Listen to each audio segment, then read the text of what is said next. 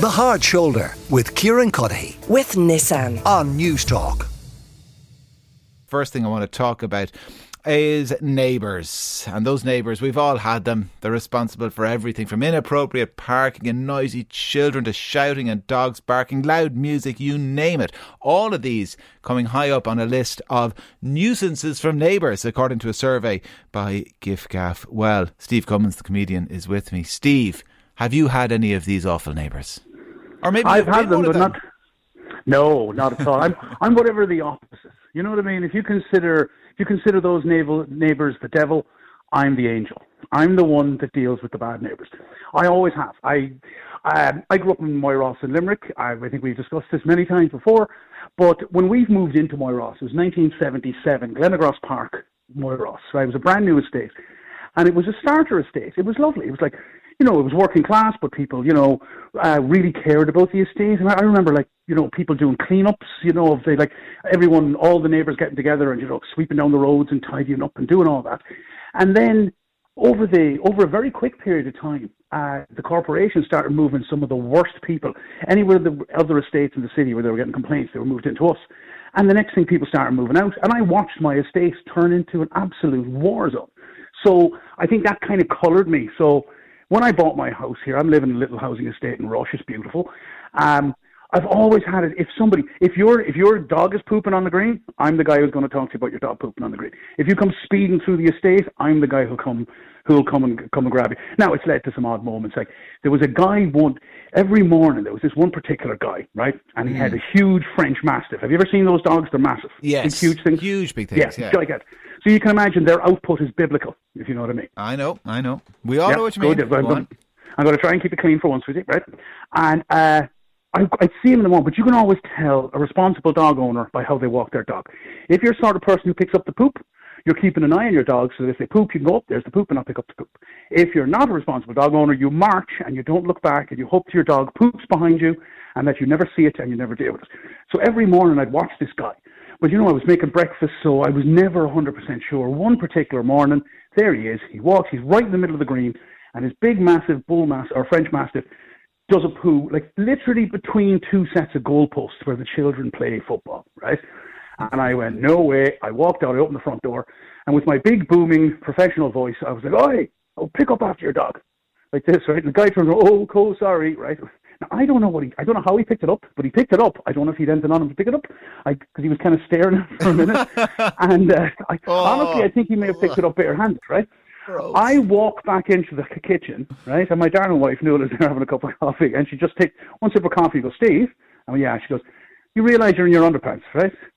I was. I'd run out wearing underpants and a t-shirt, and I'm roaring at seven o'clock in the morning. But I will say this: I have never seen him or his dog ever again. Oh, right? wow, So I was going to say, I mean, does he pick up the poo? You've actually just scared him away from the neighbourhood, it sounds like. Wherever he goes now, he poops in a different place, or maybe he maybe he got rid of the dog. So- right, but but in a serious on a serious Yeah. side though, like you know, someone comes in speeding. Like I've had run-ins with people for speeding, and now we're a cul-de-sac, so there's no need to speed in it. And I remember once saying to a guy, now he was he was a young lad, and he came flying in the micro. And we've loads of little kids in this estate, Yeah. and he came flying in, right? And I just said to him, "Oi!" I said, "Stop! Don't uh, slow down or whatever." Um, I went around the corner to where he'd pulled in. And he was just kind of trying to be dismissive. He said, you know, F off or whatever, right? And I was like, don't you dare speak to me like that. right? Yes. And he said, I'm having a bad day. I said, well, you're going to have a worse day. I said, if you go into second gear leaving this estate, I would track you down, right? Which I know was quite aggressive, but it worked. Same with, with a, a neighbour years ago. He still lives here now. And by the way, I know I sound like some sort of, you know, Martinet who's kind of ruling the estate. I'm not. Like, I, I have No, the no, you're keys and the definitely alarm not. No, like no, no, no, not at all. Go on, go on, tell us. someone has to do it, right? But the, with a guy, and he had a dog. The dog's name was Charlie. He was an Hmm. old dog, unbelievable barky dog. Just would not stop barking, and it looked very aggressive. It wasn't, but it looked like it would. It would run out and like at people. Yeah. But this guy would leave the dog out all night, and it would be at that at his front door. So any car that came by, the dog would go lose its mind. And Nuala was pregnant at the time. This is let's tell you how long ago it was. Like my my youngest was fourteen, but Nuala was pregnant, and you know how hard it is for a woman when she's pregnant with heartburn. Trying sleep is vital, and she kept being woken up by this dog. So what I used to do, two, three o'clock in the morning, didn't matter. I'd be straight out over to his door. I'd pound on his door for maybe up to ten minutes at times till he'd get up, come down, let his dog in. So that cured him in about, and no, it took about five or six goals, but then Yeah. he never did that again. And, And like, I, I mean, when, when, like, how, when you were growing up in Moyross, I mean, were, were, is that where you learned that this was the best way to deal with it? I mean, did did did, did the neighbours there confront each other over bad behaviour? Oh, let- me tell you a story, right? You want to know about confronting neighbours, right? Let's just say Mrs. A and Mrs. B, right? So the A family and the B family, right? Neighbours. Mrs. A got a brand new washing machine, right? And Mrs. B comes in to admire the new washing machine and goes, "Oh, geez, I wish I had a new washing machine. Mine's clapped out." Mrs. A goes, "Ah, geez, Mrs. B, why don't you take my old one? It still works. Why don't you take that?" So both Mrs. A and Mrs. B agreed, and brilliant idea. So Mrs. B takes the new washing machine. Mr. B comes home right? And he goes, Where's that washing machine after coming from? And Mrs. B explains, Oh, Mrs. A got a new washing machine, so she gave me her old one. And Mr. B goes, I'm not taking any charity from those stupid A's, right? Grabs the washing machine, doesn't return it, throws it out into the middle of the green, right? Right in the middle of these spaces. There's, there's this and the thingy. So now Mr. A comes home, goes straight to his wife, going, What the hell is our old washing machine doing out in the green? She explains the story to Mr. A. Mr. A goes next door to Mr. B. The two of them get into a fight, and Mr. A stabbed Mr. B. Wow. That's the end of that story. Yeah. Wow. And no, it's all right. It wasn't a bad stabbing. I mean, he was fine afterwards. Just, just, But- tis but a flesh wound. Tis but a flesh wound. plays- exactly as he's hopping on one leg or whatever. Um, but yeah, so I I watched a lot of. I mean, obviously, I, you know how you how you're reared, or what you see when you're growing up. Yeah. That's only one of many very odd neighbor moments and neighbor fights and neighbor whatever.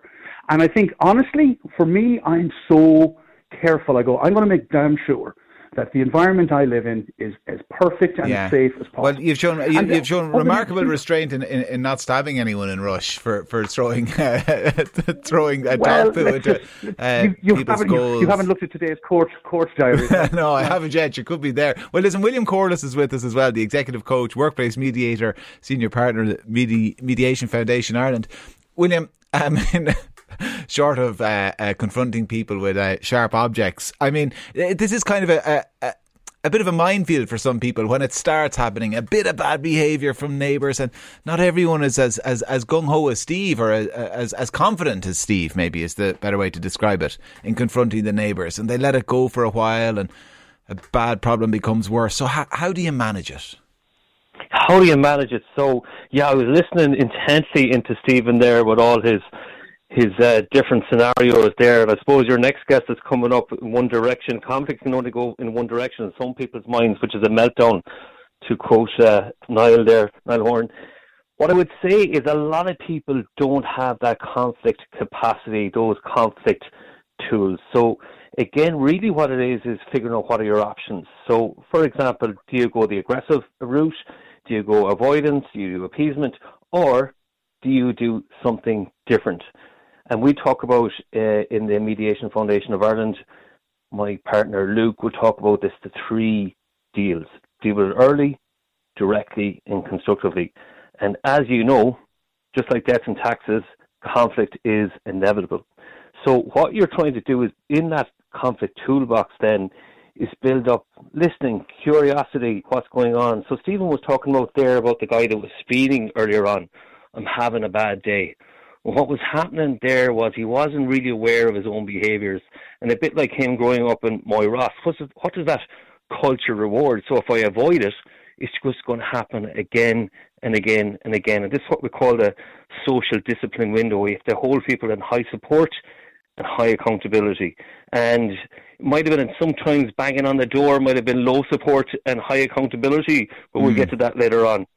So then when it comes to, I suppose, the approach is really important then. Yeah, So your body language, facial expressions, neutral tone, and be prepared. So I often say to my uh, sons, Danny and Finn, I'll say the golden rule is to keep it cool. So if you're mentally and emotionally strong and calm, it's easier for you to be in a place where you actually listen to people. So, and, and, for and example, are, are, are most people Yeah. kind of William as well? Most people are. There's exceptions to this. They're reasonable, aren't they? We kind of, I think, catastrophize in our own minds how, how the situation is going to pan out if we confront someone. We we, ima- we imagine Mr. A turning up and stabbing Mr. B because of a row over a washing machine. I mean, that's exactly. that's a rarity. It, it is. We have all these fears. And obviously, you have to make sure you, your safety concerns are addressed. So let's go uh, back to the example of the speeding car and that young man in the speeding car. He said I had had a bad day. Now, a lot of people, well, they're fearful is I don't want it to escalate, or I'm fearful of my relationship with that person will be damaged. So if we deal with it, deal with it early, then that I deal with directly with that person, I can go to that that young man and say, you know, you're speeding there.